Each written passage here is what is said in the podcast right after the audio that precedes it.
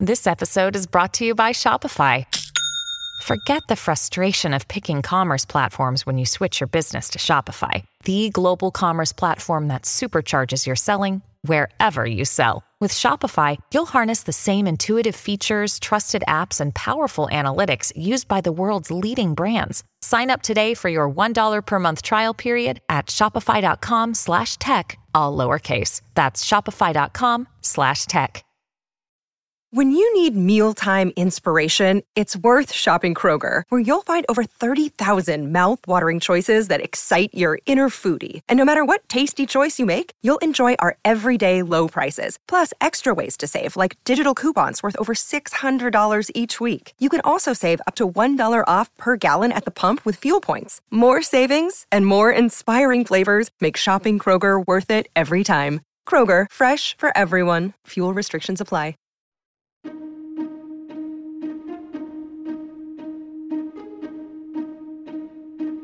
Hello, and welcome to the How To Academy podcast, the bi weekly show from London's home of big thinking. I'm Vas Christodoulou. Eliot Higgins is the founder of Bellingcat, an independent collective of citizen journalists who solve crimes the authorities can't. And I don't mean small fry stuff, I mean major international crimes, war crimes, human rights violations, the biggest stories of our time. The Financial Times have called Eliot a champion of truth in a post truth world. And The Times say that Bellingcat has put dictators and kleptocrats on notice that no corner of the internet is too dark to be spied on. His new book, We Are Bellingcat, reveals how they do it, and he joined Hannah McInnes to tell us more. In this book, which came out a little while ago, you have uh, an afterword in which you talk about Navalny and your uncovering of the truth around his poisoning. And I'm sure that there would be probably 10 more afterwards that you would be writing uh, with each week and each news event that you've been involved in and uncovering. And I want to come to kind of recent events. But I think it's important to do what you do in the book, which is go back to the origins to sort of find out what it's all about you know, it's now a world renowned organization, a huge team, and it's changed a lot. But I feel from reading this that the main premise, the ethos, where you started, that hasn't really changed. Yeah, it's it's really what Bellingcat is now is really informed by my kind of very early years of just blogging and contributing online and discussing stuff and examining videos. And what we've really done with Bellingcat is show other people how to do this. And what we're seeing now with Ukraine is a whole community of people who are, in many ways, like I was 10 years ago, getting involved with things like geolocation. And what we're really doing now with Bellingcat is using that kind of energy from the kind of online communities, that kind of Twitter hive mind and those other things to really process a huge amount of content coming from the conflict zone adding useful information like you know geographical coordinates and other information and putting that into a process that makes it useful information for accountability processes.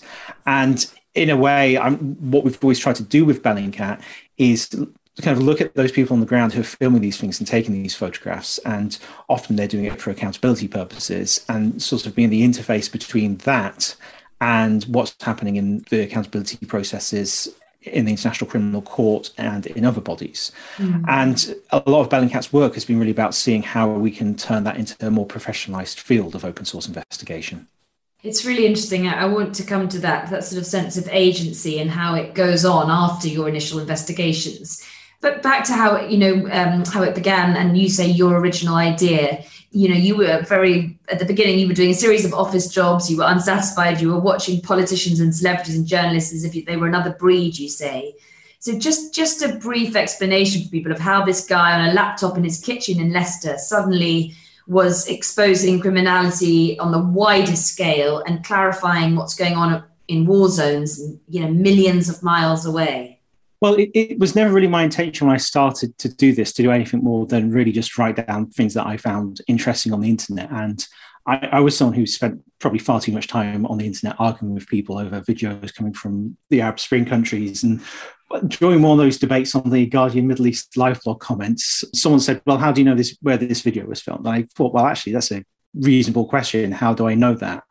And I realized I could use satellite imagery of the supposed location to look at um, key landmarks like a mosque next to a main road. And that allowed me to figure out exactly where the video was filmed and show on a satellite image exactly where it's filmed and kind of basically do spot the difference between kind of, you know, the video and the satellite imagery. And that was really the first time I had ever done something that we now call geolocation. But for me, it was really just about arguing with people on the internet and winning. And in a really weird sense, with the way Russia behaves at the moment, you're doing basically the same thing because they're stealing most of their ideas off people from the internet and then bringing them up at the UN Security Council, like we've seen happen today. Mm-hmm. And in a way, it's still using that analysis to, in a sense, win those arguments. Except now those arguments are taking place not just online, but in you know courts and uh, with international bodies. And again, another thing, everyone will be so keen to sort of hear from you on, on, on the Russian reaction to Ukraine disinformation, which you go into in such detail in this book, your knowledge of it. Just tell people I didn't know Bellingcat, the name. It, it, comes from a fable about a group of mice who are very frightened of a large cat. So they call a meeting, and at the meeting, they decide they need to put a, bell on the cat's neck, but then someone says, you know, one of the mice says, "We how who's going to do it? Who's going to be who's going to bell the cat?" So in a way, we're teaching people how to bell the cat themselves.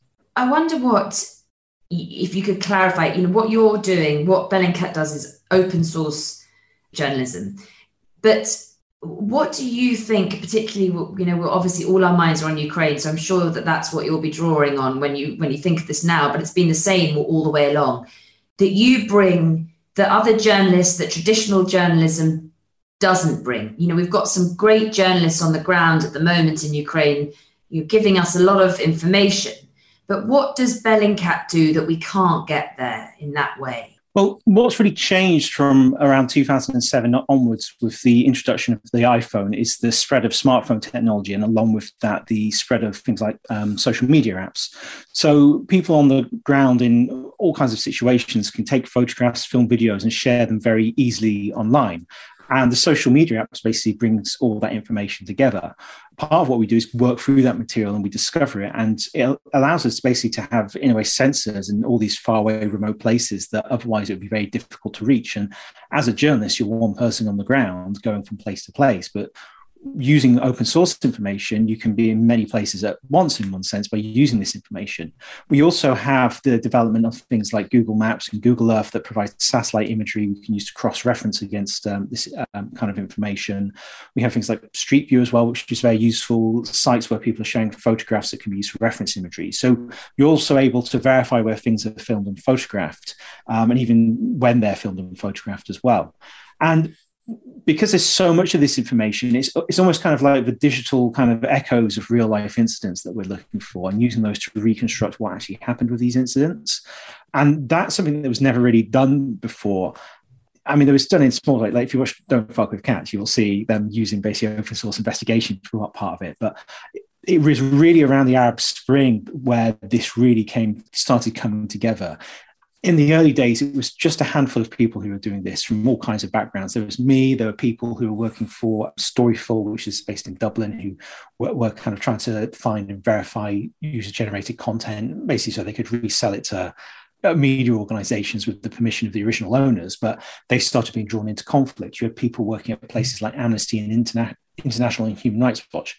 Only a couple, but they were kind of the original core group. And actually, the New York Times uh, visual investigation team has hired a lot of those original people. And they tried to hire me, but I said I was happy with Bellingcat. But um, that kind of started to kind of then grow into something larger and larger. And a, a, lot of that came about because of the conflict in Syria and the fact that very quickly in Syria it became very difficult for journalists to operate on the ground. It became more and more dangerous. The Syrian military were targeting them, jihadist groups and ISIS started targeting them. And eventually, the only way to really monitor the conflict was through these open sources. And that's really what I think really changed things a lot. And over the years, a kind of community has grown around that and that community is made up of people who aren't just you know traditional journalists who are getting involved but people working in human rights accountability advocacy work activists and just keen amateurs as well and this community part of it is collaboration is very core to what we do. In the early days, I knew I was just to go over my blog, and I didn't know, you know, the difference between one weapon and another, and I didn't know where this place was. So I had to talk to people and work with them, and they were very interested to see this material and find out what they could do with it. So over the years, uh, this kind of network formed around Bellingcat and around open source investigation in general.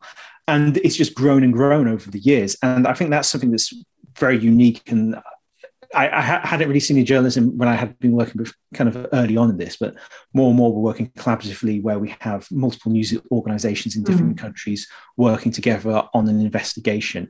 And open source evidence allows us to share a lot of information that's publicly available and then combine it with their more traditional forms of reporting. But we can combine that kind of journalism also with work that's outside of journalism, like kind of accountability and advocacy work, using the same evidence and the same information. So when you have a problem, you're not attacking it just through one story. You're kind of attacking it from multiple directions in multiple ways. I was going to say uh, exactly. It comes across again and again in your writing that it, isn't about the end of traditional news media, it's the end of traditional journalism. And actually, often it's just about a collaboration and a mixture of what you can both offer coming together to, to create the best picture, I suppose. Yeah, and often when we're looking at a new investigation, like with Ukraine, for example, we quickly identified in our kind of network organizations who are working on collecting videos in Ukraine and geolocating them, which seems like a very simple thing to do. But that information is actually extremely valuable when you archive it and you make it available to accountability bodies. And that's one of the first things that we did with our work on Ukraine was to start collecting these videos, archiving them in a way that we developed that was forensically sound, and basically adding coordinates to them. So all these accountability bodies when they were trying to figure out what the hell's going on in Ukraine, rather than having to start from you know square one and find the videos and geolocating, often weeks or months after they've managed to actually set up the accountability bodies, because that is a process in itself. We were already doing that initial work to collect that information and make it accessible and make it usable by those bodies. And we were able to do that in collaboration with organizations who are also doing the same thing. Um, and now we're able to take that information and turn that into research and investigations and also share that with those bodies and the public that makes it seem like there's a lot of agency and, and accountability happens after after fantastic investigation and fantastic work. One of the things that sort of sits a little uneasy with me, I mean, reading the book, you, you say at one point in the past, citizens heard governments lying, had little recourse, knowing there was no way of doing anything about it. Events on the news happened so far outside our control. That is not the case anymore. Nothing stirs the online investigative community like fabrications from the powerful but and and you know you have been central to so much in the past years identifying russian involvement in the shooting down of the malaysian airlines flight war crimes in syria. And yet we are in this awful unimaginable place and nothing has happened. There has been it seems no accountability. I just um, you know wonder if how, how frustrating that feels after everything you've done it's been interesting actually with Ukraine because this is the first time that I've really seen the various communities really come together from day one and start working together. And I think that's partly because of the collaborative spirit that has been created through open source investigation and how that's touched on all those different fields. And there's certainly a frustration with all those people because those are the same people who've worked on Syria, who worked on things like MH17, and have been very frustrated at the lack of accountability. So now they're all coming together and they're basically really angry and pissed off with Russia getting away with it all the time. So they're putting all their resources and their time into making sure that this time they won't get away with it but this time we've also got something very different. We've got, first of all, a really large engaged online community that's part of the process. It's, you know, prior to the invasion, you had all these kind of fake videos being put out by the separatists, and you had the online kind of Twitter community just tearing them apart. Any discrepancy they would drill down on. And what would be great is you would see someone pick up on something and then someone pick up on something else, and then someone say, Oh, I've got this kind of specialization that I can actually help. Like there's one video that supposedly showed um, Ukrainian special forces attacking a um, chlorine storage tank and it was a claim that they were trying to create a chemical incident. Now, someone realized that the metadata had been left in the video because it had been shared on Telegram rather than other social media. And within that metadata, you could see not only that had been the file had been created before the incident occurred, but you could see file names that um, it had been basically spliced together from.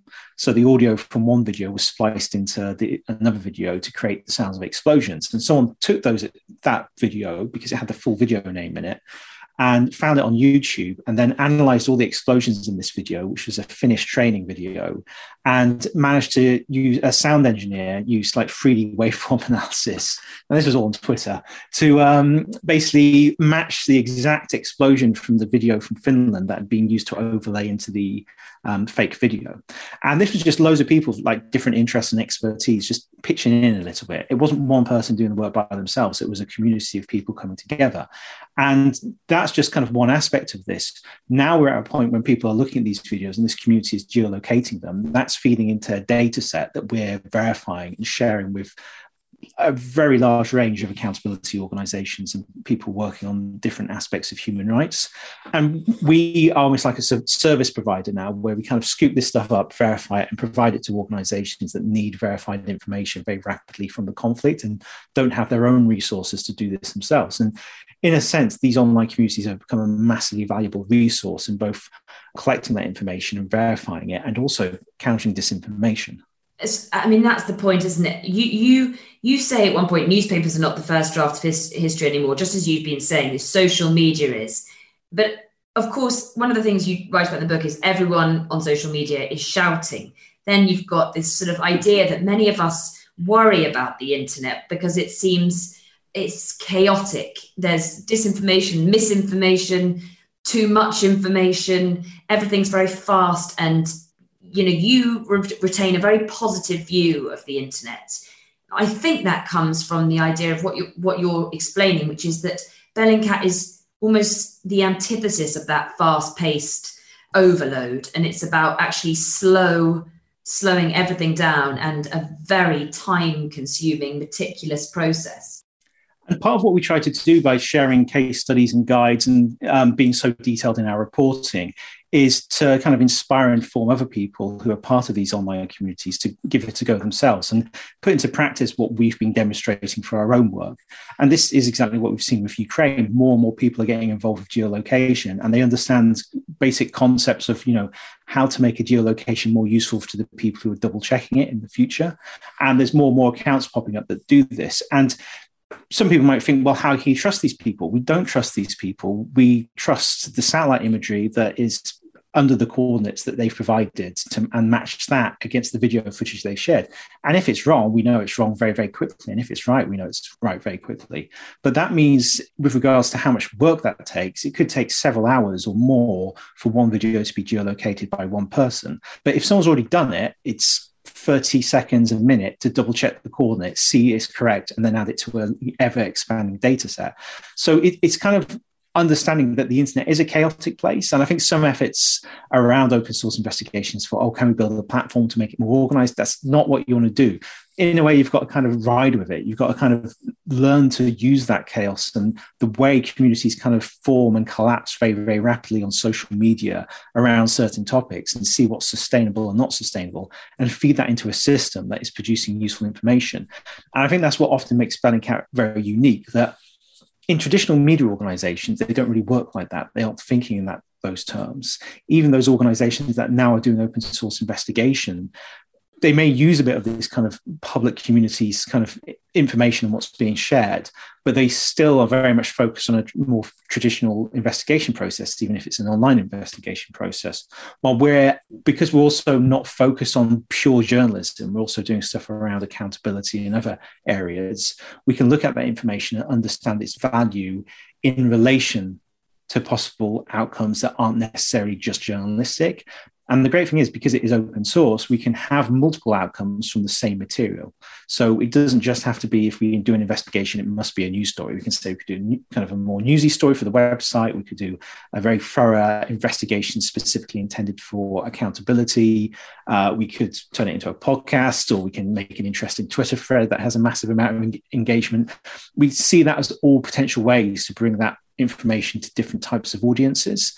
And with Bellingcat, audiences just aren't receivers of information, they are potential collaborators in the investigation process themselves. So by building an audience and not just building it as readers, but also as collaborators and showing them how to do this stuff, it actually increases the capabilities of Bellingcat by many, many factors. And this is I think why we're able to do so many really big stories that other news organizations often aren't able to do because we're able to harness that energy. And it's a great multiplying factor for the work that we do do. And I mean, and you do you do that. You say to sort of other news organisations um, are slower understanding the power that that comes from that.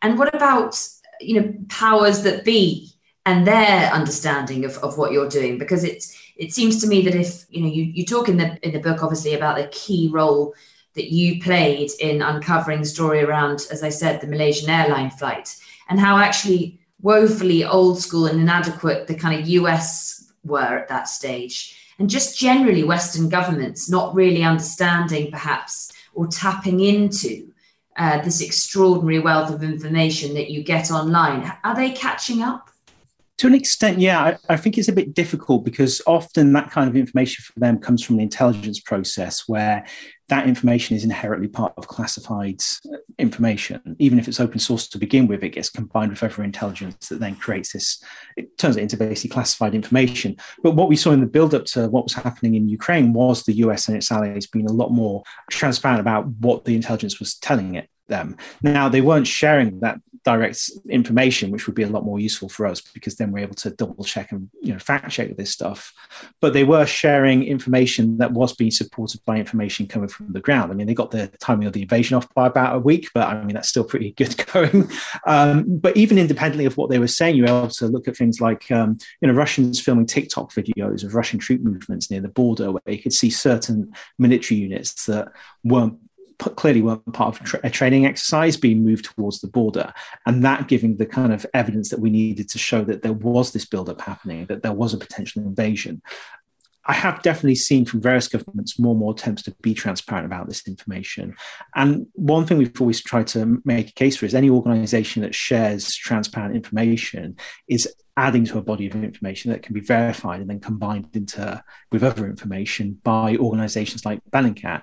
And you know, in the future, when there's hopefully a lot more organizations like Bellingcat, that you know is something that could be a really significant force multiplier when it comes to you know tackling various issues and uh, you know bringing information to the public because if a government is being truthful and they're providing information that's transparent, it can be verified against other sources. If they're lying and they're producing information that's false, as we're seeing a lot with Russia, you can very, very quickly debunk that. And it also helps build trust in governments and more traditional kind of um, power structures when they can be transparent about the information that they have, because it allows that to be verified. And open source gives us many, many ways to actually cross reference information they're providing against a variety of sources. Look, Bumble knows you're exhausted by dating. All the must not take yourself too seriously and 6 1 since that matters. And what do I even say other than hey? well, that's why they're introducing an all new Bumble with exciting features to make compatibility easier, starting the chat better, and dating safer. They've changed, so you don't have to. Download the new Bumble now. You mentioned their Russian Russian you know, relationship with the truth, which is kind of extraordinary and predictable. And if it wasn't so tragic, it would almost be a joke um, it comes across in, in, you know in here the the sort of disinformation um, apparatus, the Kremlin's playbook, you know, and and what you describe what you describe as being used kind of throughout recent history just seems to be happening again and again. For example, the four Ds. Mm. We're seeing it all just play out again here with Ukraine, aren't we? And particularly today. Yeah, I was. It, the funny thing is, when this conflict started to build up, I thought, right, we're going to see all the lessons that Russia's learned from dealing with kind of Bellingcat and you know all the times we've kind of exposed their disinformation, they're probably not going to make those mistakes again. And they've just repeated the same stuff as they've done every single time. I mean, this over the last 24 hours, we've had these claims from Russia saying that the images from Buka, uh, Bucha were, you know, they were people who were killed in the last few days, not when the Russian army were there, and then we had satellite imagery coming from the Um, New York Times showing the corpses are in place. We've had a drone video come out this morning from the Ukrainian forces that was taken earlier in March, where we see Russian forces firing on a cyclist. There's video of the corpse of that cyclist in the same location that was filmed when people entered the uh, Ukrainians entered the town. And despite all that, all that very, very clear evidence, Russia just in the last hour was at the UN Security Council repeating those same debunked claims. And it's one thing to say, oh, Russia's just doing it for their own audience, but they look completely ridiculous to everyone else. And the speed at which this stuff is being debunked is extremely rapid now. This isn't like with MH17 where it was taking days and weeks to debunk this stuff. I mean, there was stuff early on in the conflict from the separatist side that was debunked within an hour of it becoming online. And the fact that the Russians still haven't really learned their lessons from Bellingcat on how to produce better disinformation, I think really just speaks to how just completely pathetic they are, really. I mean, if you're going to lie to us, at least kind of increase the quality of your lies because the open source investigation community have got, has got bigger and better at debunking them. You say, you know, sort of pathetic they are, but obviously we've, we're seeing Russian brutality. You've been seeing um, and calling it out for for years we, we see what happens to people who have the bravery to call it out i have to sort of ask you because you do refer to it in the book and it must be something you get asked a lot whether you feel quite fearful given the sort of lack of anonymity and the, and the sort of great um, loud voice you have. I mean, Lavrov has referred to Bellingcat many times, the Russian foreign minister. Yeah, I mean, it's, it's escalated over the years from kind of first the Russian state media going after us and Russia Today and Sputnik uh, claiming that we're unprofessional and those kind of things. Then, following the Skripal poisoning case, they shifted to saying that we're working with MI5 and funded by various governments and part of the intelligence services. So, in, in a sense, they've given us a promotion, but it's not something that I kind of like praise on my mind all the time. I mean, I have to be more careful, both in you know the regards to cyber security, my personal security, but not like anything obsessive or you know crazy. You, I do have my moments occasionally where you know I, I, was staying at a hotel during one of our staff retreats last year, and um, I turned the air conditioning on one day, and a terrible smell came from the air conditioning, like a really strong eggy smell. I was like, "Oh my god, what's that?" And then I just had this kind of physical reaction of like a kind of my lizard brain took over and thought, "This is it. You're you're poisoned. These are the last moments of your life in this hotel room." And I was like checking my pupils to make sure they weren't dilating or constricting unusually. And I was kind of part of my brain was saying, "This is really silly," but then another part of my brain was saying, "Well, they did put you know Novichok and Alex Navalny's pants, so you know we know how they kill people, and it's in kind of really dumb ways like that. So it, it does kind of get you a bit, but the thing is, I wouldn't be doing this if I didn't think it was the right thing to do. And um, I think it's very important that people do stand up. I mean, if the whole point of Russia being horrible shit is to scare people like me into not saying anything against them, and if you do, do go quiet and you don't say things against them, then they've won, and uh, the world and Russia will just get a worse and worse place. Hmm. I mean, you actually say that the thing you worry about more is the impact uh, on your psychology and the psychology of the people who work for you because of those hours and hours and hours trawling through footage that most people really don't want to sort of have to look at for very long. Yeah, vicarious trauma is a really big part of um, this kind of work because you, we've been trying to get out a lot of information about this to the people who follow the Bellingcat on social media because seeing this imagery day on day and people can get very drawn into it even as you know just a general social media user you can get drawn into an endless stream of just horror coming from these places and you can feel quite powerless in face the face of that. I think i've been quite fortunate in that although i've seen a lot of this imagery it's also being, you know, in conjunction with being quite empowered by the fact I've been able to do something with this imagery and it's not just horrible images I feel like I can't do anything about. But it affects people differently in different ways. So when we're working with our staff members, we're very kind of active in making sure that they get support. And we have like um, a trauma risk management program where everyone gets to speak to a psychologist every few months. Just they don't have to share anything, they can just have a chat about what book they're reading, but it just gives them an opportunity to have a space where stuff can be brought up like that. And I, I think that's very, very important, not just for people within Bellingcat, but also the community around us. So we have guides and information around trauma and how to mitigate risk from that that we share with the people who follow us on social media, because those we know those are the people who are following us on social media because they're so engaged with the conflict and they're more likely to see this traumatic imagery. And it, it's possible to feel like the entire weight of the world is on your shoulders, that you have to watch these videos, at least to witness them, but also to you know, try and do something about it, to share it or to geolocate it or something like that. And it's possible to get drawn into that so much that it starts becoming, you know, almost a very dangerous obsession that you don't can't kind of detach yourself from what's happening because it has got such a grip on you and that's where damage can start happening. So we encourage people to take breaks all the time. You know we've got staff members who are working on ukraine at the moment who are taking days off. And you know we're telling them not to like we've got people going to the Perugia journalism conference and i'm hoping that gives them a chance to stop thinking about ukraine for a few days and drink quite a lot of wine and you know unwind rather than just thinking about ukraine 24 7 um, but you know, even with me at the start of the conflict, I was probably I would get up at you know six o'clock in the morning, immediately be on my phone checking what's happened over the last you know seven hours whilst I've been asleep, and then at last thing at night I'd be going to bed checking my phone for the last moments just because I felt like I had to be constantly engaged with what was going on so I could organize all the stuff around it. And for me, that was the extra kind of pressure of not just studying the conflict, but also organizing all these systems and processes to gather the evidence, to process it and make it available to accountability organizations.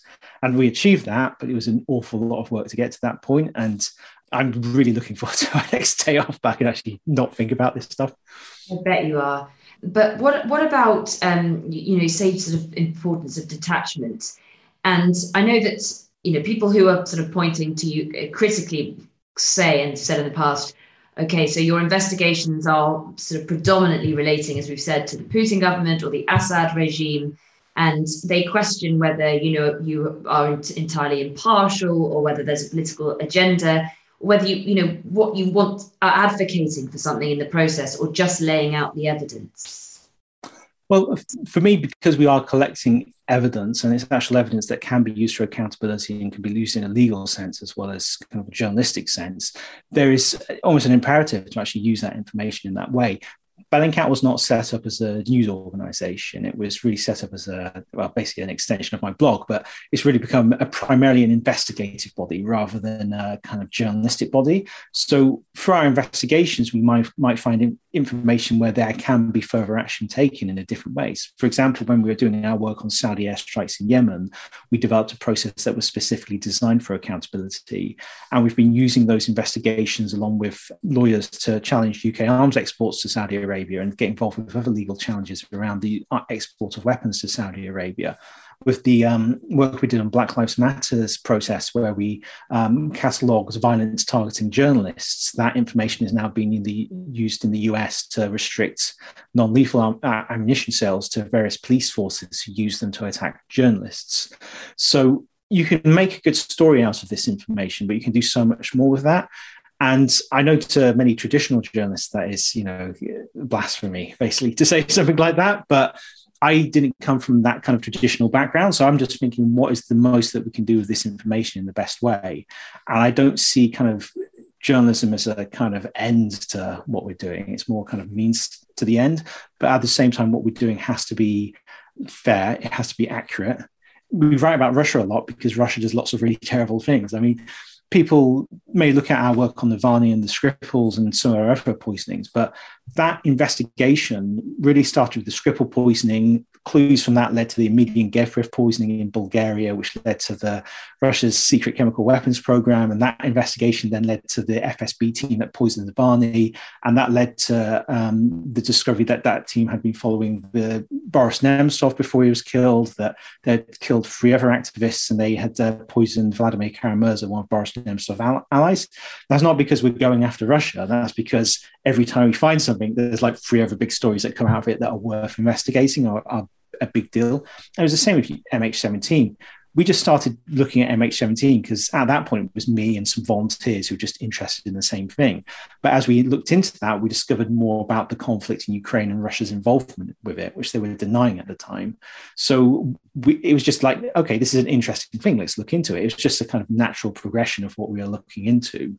Um, and it, I mean, it, it's kind of frustrating because we do work on a really wide range of subjects, but because the Russia stuff's so big, because people actually are interested in the Russia stuff more than any, anything, everyone who is a kind of casual acquaintance of Bellingcat or just know us, they know us for the Russia stuff. And then they say, oh, you only do stuff from Russia. And we're like, no, we do loads of very good stuff as well. Please read that because it's we put a lot of effort into that stuff as well. Mm-hmm. And you know, just a glance at the website, of course, you do so much on stuff. Reading the book, I mean, you know, there's there's there's just a huge amount there. As I said at the beginning, I, w- I wish we had a, a lot longer because every story that you tell is just kind of extraordinary. Um, one only sort of wishes, I suppose, that it was fiction in, in most instances.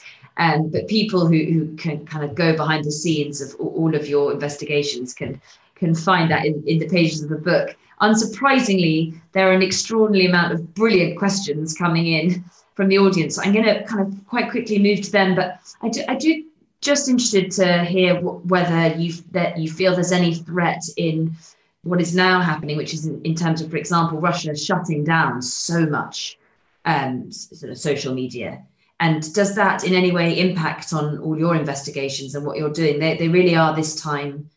You, you know, you said that the playbook is coming out, but this feels uh, like another level of, of um, shutting down on on social media and on the internet I, I, think really you've seen since about May last year a real crackdown on civil society and, and free speech in Russia many organizations have been declared foreign agents inside Russia. Uh, even Bellingcat has, despite us not having any presence inside Russia, but they've been using that to basically censor organizations. A lot of organizations had, had to leave the country in the last couple of months because, especially since Russia passed a law that made it illegal to basically tell the truth about what was happening in Ukraine.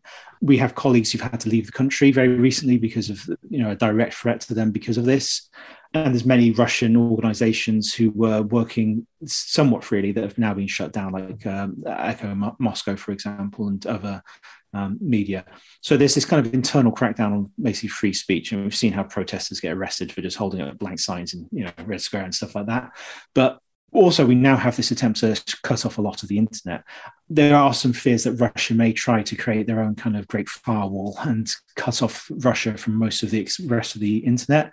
Whether or not how successful they'll be with that is difficult to say. But I think one thing that we have to really do is make sure that Russian voices outside of Russia are still engaging with Russian voices inside of Russia, because often I see, you know, I I, get, I talk to lots of people involved with countering disinformation and you know, com strategies and all those kind of things that I'm not very interested in, and they're always like, so "How do we reach to the Russians?" Like, you, we don't need Russians being told by some Western expert that they're being fed disinformation because they don't want to hear that because it's really boring to be told that every bloody day.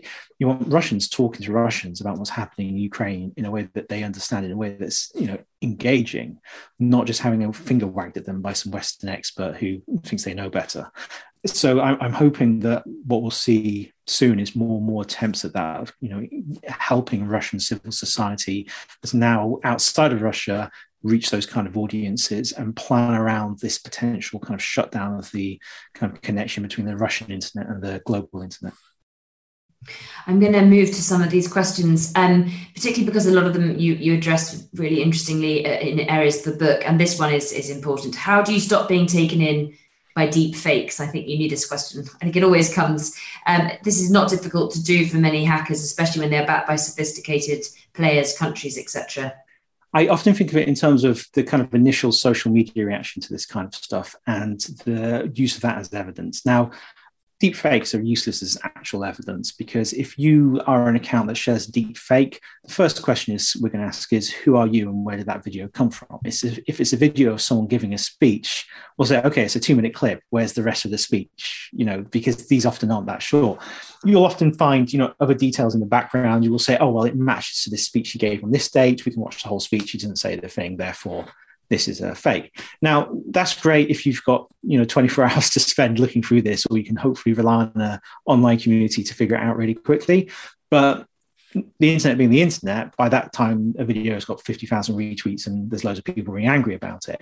And I think there has to be a kind of almost technological arms race with the social media companies on building software that detects deepfakes, which is something that's possible, and having that an integral part of their basically posting system. So you share a video that has been altered in some way like that, it can be detected and then it'll prevent you from posting that, or it will get tagged in some way saying this video has been altered and is a possible deepfake and that's kind of really, I think, the only way to really address this. But from the side of Bellingcat and our research, because we are investigating these things and we're triangulating information as much as possible, it's very hard to introduce a fake piece of information into an information ecosystem and expect it to survive through a kind of verification process because it doesn't have all those networked connections of in, within its kind of metadata and other information that relates to it that can help people kind of can help it become authentic because it isn't authentic. And this is often the problem that russia's facing at the moment. The problem of a lie is it's very difficult to tell it when there's a million different things saying that it's false. Mm. i'm glad that gareth has asked you this because it, it will give you the freedom to choose one of the many. But what would you say he asks has been the most rewarding case you've worked on and that has gone further to make a positive difference? And he also says thank you for all your work around the war in syria supporting people there um, Putin is doing now what he did there so sadly we're aware of that regime would do and think that they can get away with keep being you and the team and never giving up. Clapping hands emoji. I think, I, I, mean, the obvious ones are obviously going to be MH17, you know, partly because that brought together the open source community and was a big catalyst for it, but also helped kind of establish the trust in the accountability community and the justice community in open source investigation the work on the poisonings, I mean, that's I mean that's really down to Christo Grozev. So I, I, wouldn't feel I could take credit for that, but he's done just incredible work exposing that. But one thing I really enjoyed doing actually was um, late last year I was contacted by an organisation called Dog Lost, um, and they had CCTV footage of a um, dog that had been stolen. And it, the car was driving away with a very blurry number plate on CCTV. And they said, "Can you help us at all? We've heard about you. Can you help?" And I thought, well, we've got a thing we can do with um, blurry number plates because a few years earlier, one of my colleagues, Timmy Allen, had developed a machine learning process to decipher number plates um, that were blurry on CCTV footage, and that was for the murder of Pavel Sheremet, a journalist inside um, Ukraine. And we used that same process to decipher the number plate on this dog napper. And we took the number plate and got the number. We looked it up online using the kind of UK car uh, MOT database and it matched the make and model of the car. So the, the organization gave it to the police who went round to the house and the dog was in the garden and they managed to recover the dog and bring it back to the owners. And then they contacted us again with another case where we basically did the same thing, but this time the people who stole the dog were trying to blackmail the family by say, saying, basically showing a video of them training the dog to be a, a, fighting dog. It wasn't really getting involved, but it was clear they had other dogs who could do that. So the family were like really upset about this. And within 24 hours, the dog was returned because we were able to decipher their number plate and they freaked out and gave the animal back.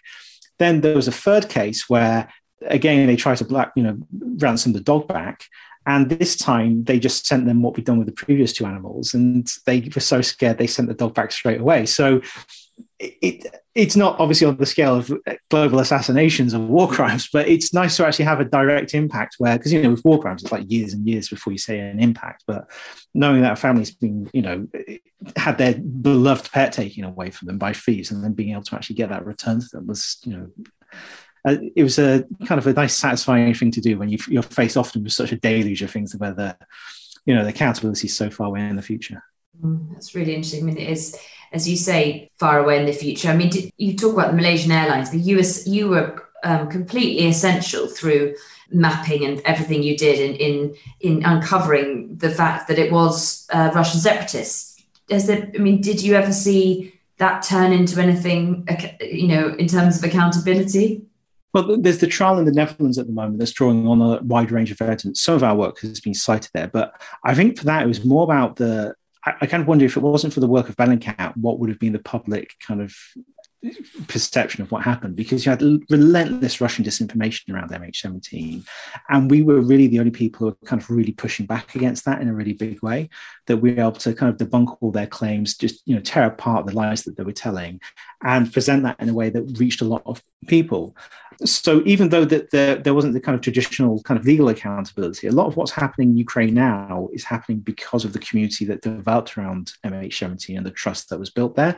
So I think there's stuff that's happening that wouldn't be happening if it wasn't all that work that was done on MH17. It's really interesting. Another uh, really important question comes from um. Fantastic talk. Thanks for all your incredibly valuable work. Um, how much of a danger is there that by releasing your techniques for others to follow, you're teaching bad actors how to hide the tracks of what they're doing, and how can you counter that? Well, that, that, that, was what I was worried about with Russia and Ukraine. so it's clearly not really had much of an impact there. Um, but we do have to, we do take that into consideration. It, the thing is to be to make our case, we have to be transparent about our process and how we work, and to you know influence other people to do the same kind of work. We also have to be transparent about what we're doing. So in a way that kind of is counterbalanced against the kind of risk of you know bad actors learning what we're doing. And Russia certainly has taken steps against the kind of work we're doing. They passed a law a few years back that made it illegal for Russian soldiers, former or, or current, to share information on social media about any of their military activity. And that was because we had been going through all their social media profiles and like reconstructing units and figuring out who was involved with war crimes and shooting down MH17. So that was kind of the first really big reaction we had. But then we just found that there was a bunch of other stuff we could look into as well. It, it's not like one door closes and there's no other door. One door closes and there's 10,000 other doors that we can look through. And we're kind of sport for choice. And it doesn't have to be Russia. It could be another country where they've never heard of open source investigation. And, you know, that's still wide open. It's like when we did the um, investigation that um, ended up being the BBC piece Anatomy of a Killing into um, the murder in Cameroon of two women and two children. That was um, basically at first the Cameroon government they gave a press conference after we started our reporting where they literally had a still from the video with the words fake news written underneath it. And a year later, because of our reporting, the same government had those soldiers on trial and they were convicted for those murders. And they kind of weren't really ready for what we were able to do with open source information. We were able to find exactly where the murder took place, the soldiers involved, and other information based off one video. So that I think kind of, you know, even though one government or one nation might figure out some of the tricks that we're doing, there's plenty more that don't have a clue and that we can still kind of have a real impact in. Hey there, I'm Dr. Maya Shankar, and I'm a scientist who studies human behavior. Many of us have experienced a moment in our lives that changes everything, that instantly divides our life into a before and an after. On my podcast, A Slight Change of Plans, I talk to people about navigating these moments. Their stories are full of candor and hard won wisdom. And you'll hear from scientists who teach us how we can be more resilient in the face of change. Listen on the iHeartRadio app, Apple Podcasts, or wherever you get your podcasts. Um, a lot of people are asking how they would get involved. So, how does Joe Public get involved in investigations? Somebody asks, how can a layman like me get involved with Bellingcat and what it is doing? A few people asking the same thing, and I know that you get asked that a lot. Yeah. So, um, what we encourage people to do is engage with the online community on Twitter that's already doing stuff around Ukraine. You know, figuring out how to geolocate a video. We have guides on the website. It's not terribly difficult once you realize it's, you know, basically adults spot the difference. But see what other people do. Look at someone who's geolocated a video, look at the coordinates they've provided, and then just look at the map and the video and figure out how they've matched the stuff off. That's a very simple thing, but it'll get your brain working to think about satellite imagery in relation to the video footage what we don't want to have is a kind of controlled volunteer community because the very nature of this kind of thing is it's kind of chaotic and it's very socially mediated and it's ad hoc communities form and collapse all the time. So what we're trying to do is, you know, harness that rather than trying to build a really big internal community of volunteers because that is very difficult to do. Long term, we're slowly building up an internal volunteers community that, um, I mean, we have a backlog of several hundred applicants for it. So I wouldn't encourage anyone to pop me emails about that. But we're trying to build this community that's specifically trained because we have to train people to work with traumatic material.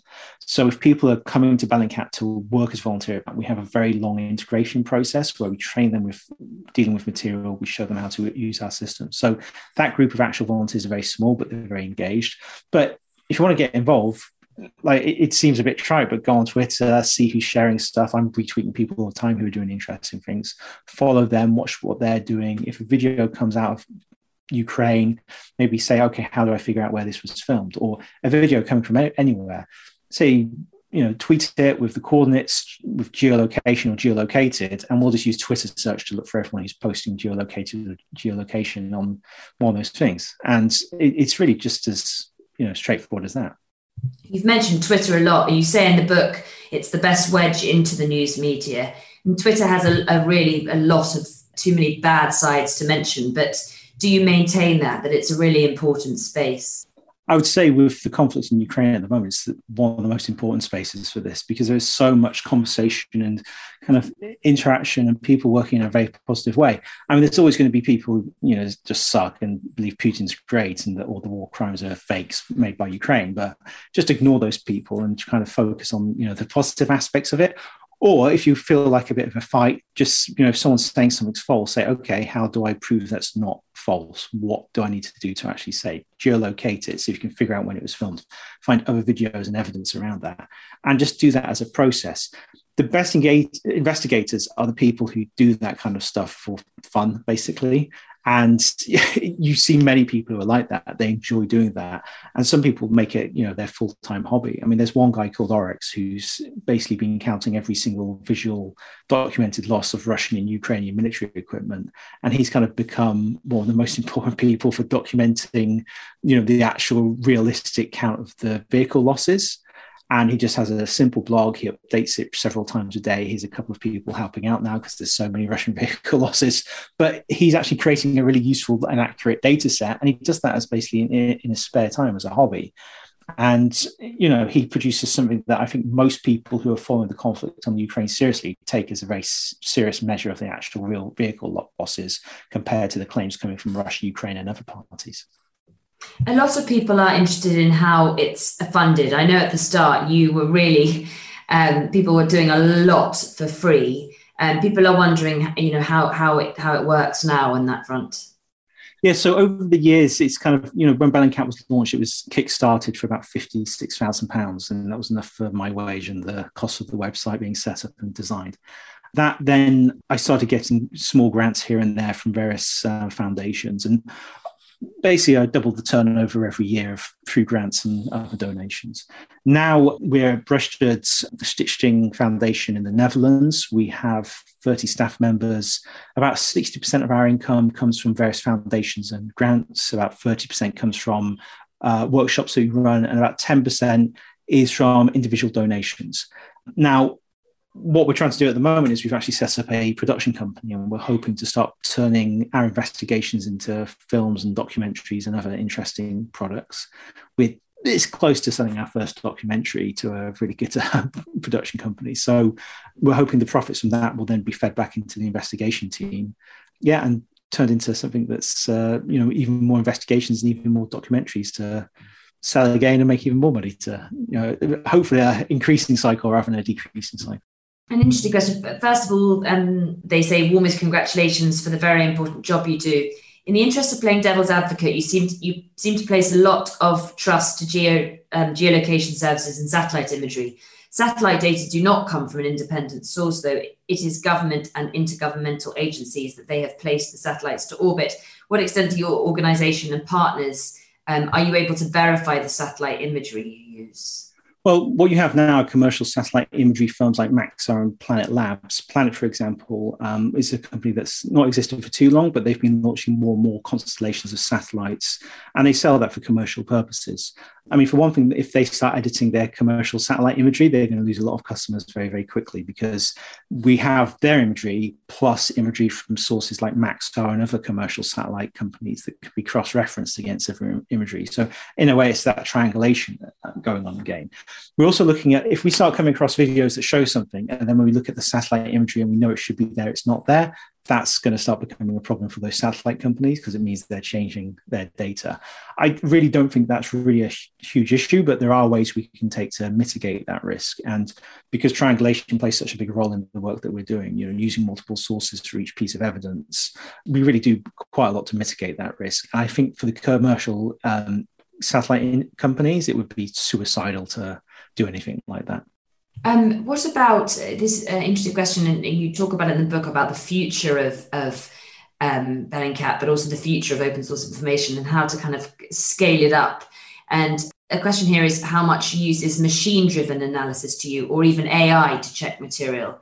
So I think that there's um, a part in the book where you talk about the kind of opportunities and the opposite of that that AI might bring to all of this. So one thing I'm trying to put together at the moment is building on the work that we're doing with our archiving for accountability, because we want to take these processes that we've developed and share them with other organizations. And that means other organizations will be creating their own archives. And there's already organizations who've worked on things like Syria that have archives of material. The problem is you then end up with lots and lots of archives of material spread all over the place. So one of the other steps of our accountability is something we call the index on accountability, where a company called Benetech has developed software that allows them to create um, hashes for videos, files, and all kinds of different file formats that are based off the content of the file. And if the content of the file changes, the hashes changes. So it means that you can kind of make them forensically sound. But it also means you can use those hashes as unique IDs for, doc- for documents. But it also means if someone downloads a video into one archive from a YouTube channel and the same video is downloaded into another archive, it has the same ID. So you can actually start establishing where all these duplicates are. Now, that's useful in one sense because then you know who's got copies of stuff and you can add metadata to the index that allows to make these things searchable, which makes them accessible to these accountability processes in the future. One thing that's also very interesting is you can also use this hash ID to find similar videos. So if you have a video that films the same location but from a different angle, it will be, have a very similar hash ID.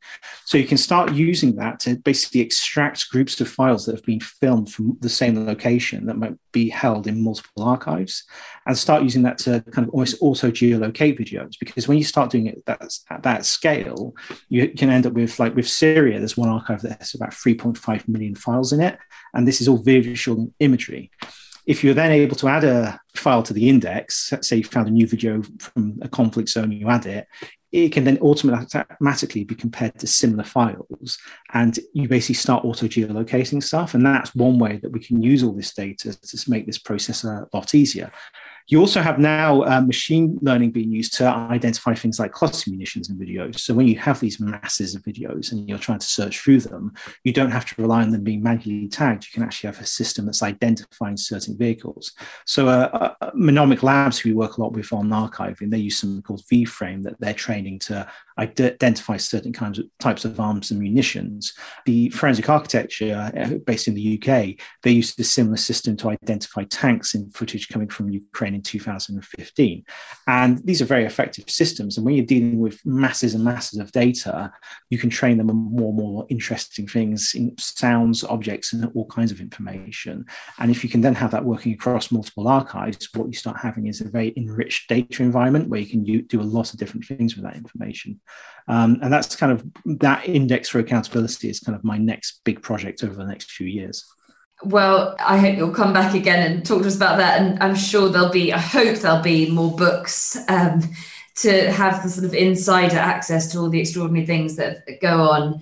But unfortunately, it seems to be an hour gone flying by. I'm sure you probably need, I hope you have some sort of form of arrest this evening from the relentless news cycle at the moment. But thank you all very much indeed for signing in, for your brilliant questions. And Eliot, thank you so much for joining us. That's great. Thank you very much for having me. This episode of the How To Academy podcast starred Eliot Higgins and was presented by Hannah McInnes. It was produced by Luke Naylor Perro, and the series is made by me and Dana Outcolt. Eliot's book is out now in paperback, and I urge you to pick up a copy. Subscribe to this show wherever you get your podcasts for twice weekly interviews with the most exciting thinkers and doers of our time. Even better, support this show by becoming a member of How To Plus, our live stream subscription service, where you can join our guests in live events and live streams almost every night of the week. Till next time, I'm Vas Christodoulou. Thanks for listening.